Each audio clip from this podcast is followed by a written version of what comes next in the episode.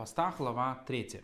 Аллаха 1. Если с начала сезона дождей, то есть после праздника Суккот, в начале месяца э, Хешван, они не выпадали вообще. И наступило 17 Мархешвана, а дожди не выпали. Начинают поститься ученые мужи. То есть Талмидей Хахамим, мудрецы Торы. Во второй день недели, в пятый и во второй день на следующей неделе. И все ученики могут делать так, то есть не только самые уважаемые раввины, но их ученики также делают.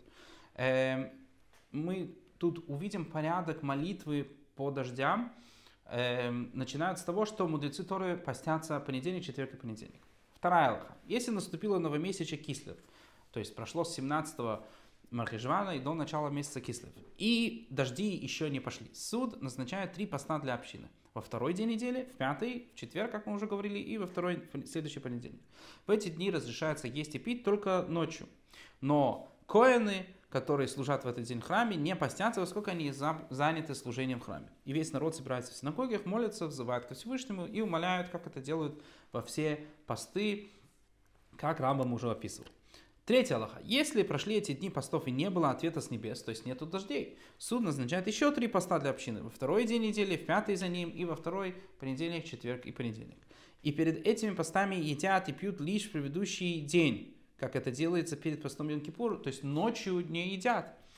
Коины постятся часть дня, но не соблюдают пост до конца, так как они должны служить в храме. Члены рода коинов, которые заняты служением в этот день, не постятся вообще. Стража, получается, коинов, это те, которые служат в эту неделю, а та семья, которая служит конкретно в этот день, они не постятся вообще. И, про всех пост... и при всех постах, едят только в предыдущий день, человек, если он поел, остановился и решил не есть больше, не может уже снова есть, даже если осталось еще время в этот день, то есть, условно, канун этого поста, если человек закончил есть, уже решил, что он больше не ест, он не может заново есть до наступления поста.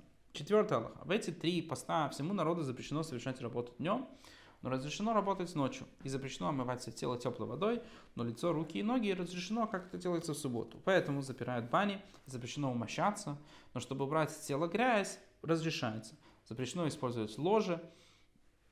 Это то, что называется входить в интимные связи, обувать сандали в городе, но в дороге разрешено будет обувать, как и в, условно, те запреты, которые у нас есть в Йом-Кипур. И молятся в синагогах, вызывают Всевышнего, умоляют его, как и при прочих постах, как это делается. Пятое Аллаха. Если произошло, прошли эти дни постов, и не было ответа с небес, суд назначает еще семь постов для общины.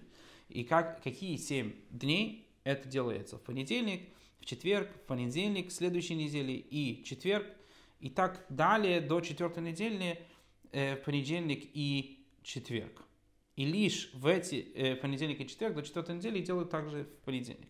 И лишь в эти семь постов постятся беременные, кормящие грудью, женщины, то есть обязаны все поститься. И хотя они не соблюдают остальные посты, э, как да, посты, которые постановили мудрецы, не должны ублажать себя яствами, но есть и пить лишь столько, сколько нужно для питания плода. Несмотря в эти посты они обязаны, в остальные посты, несмотря на то, что они не постятся, это не значит, что они должны наслаждаться едой. Шестое Аллаха. Семь этих постов и члены стражи коинов, те коины, которые служат на этой неделе в храме, постятся и соблюдают пост до конца.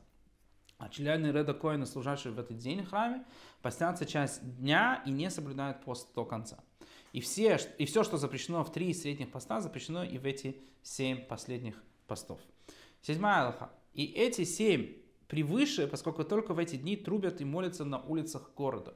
Это является самые, условно, высшие, самые строгие э, посты по поводу дождей. Выделяют старца, упрекающего народ, дабы люди отвращились от своих неправедных путей и добавляют шесть благословений во время молитвы Амиды в утреннюю молитву и в молитву Минха, и получается, что произносят всего 24 благословения, 18 плюс 6. И запирают лавки днем. Во второй день недели двери лавки подкрывают к вечеру, для того, чтобы можно было купить что-нибудь поесть к вечеру, и можно открывать лавку полностью. Но в пятый день недели открывают лавку на весь день из почтения к субботе, для того, чтобы люди могли купить продукты, для того, чтобы подготовиться к субботе.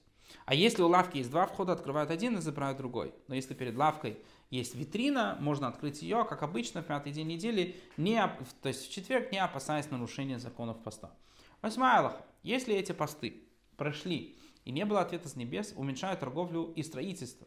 То есть уже, получается, не, постя, не продолжают постяться, поститься, а уже сокращают вообще обычный образ жизни. Например, не делают украшения и орнаменты ради радости, не сажают растения ради радости, скажем, разные виды мирта, не воздвигают шатры, уменьшают количество обручений и свадеб, свадеб и не используют ложе, только если не выполнил заповедь плодиться и размножаться.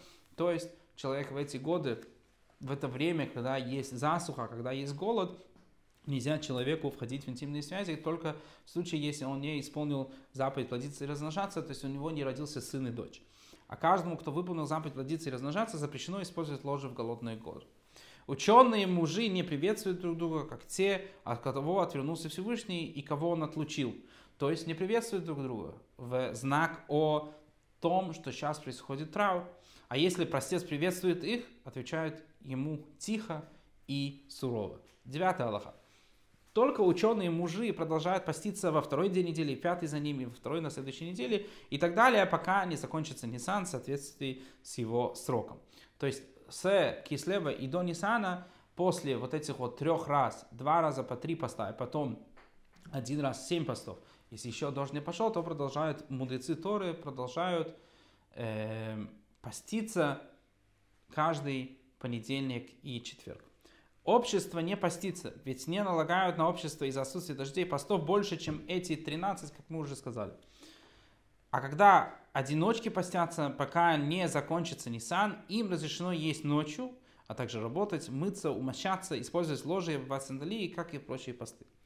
И прекращают они поститься в новомесяче и в Пурим не постятся, если выпадает Пурим или Рошходыш в понедельник или четверг. Когда заканчивается Нисан по сезону, то есть солнце достигает начала созвездия Тельца, не месяц Нисан наступает, а наступает то, что называется время Авив, время Нисана по созвездию, по солнечному календарю, поскольку дожди в это время уже не постятся, знак проклятия. Поэтому не, э, в это время дожди это уже проклятие. Коль скоро они вообще не шли с начала года.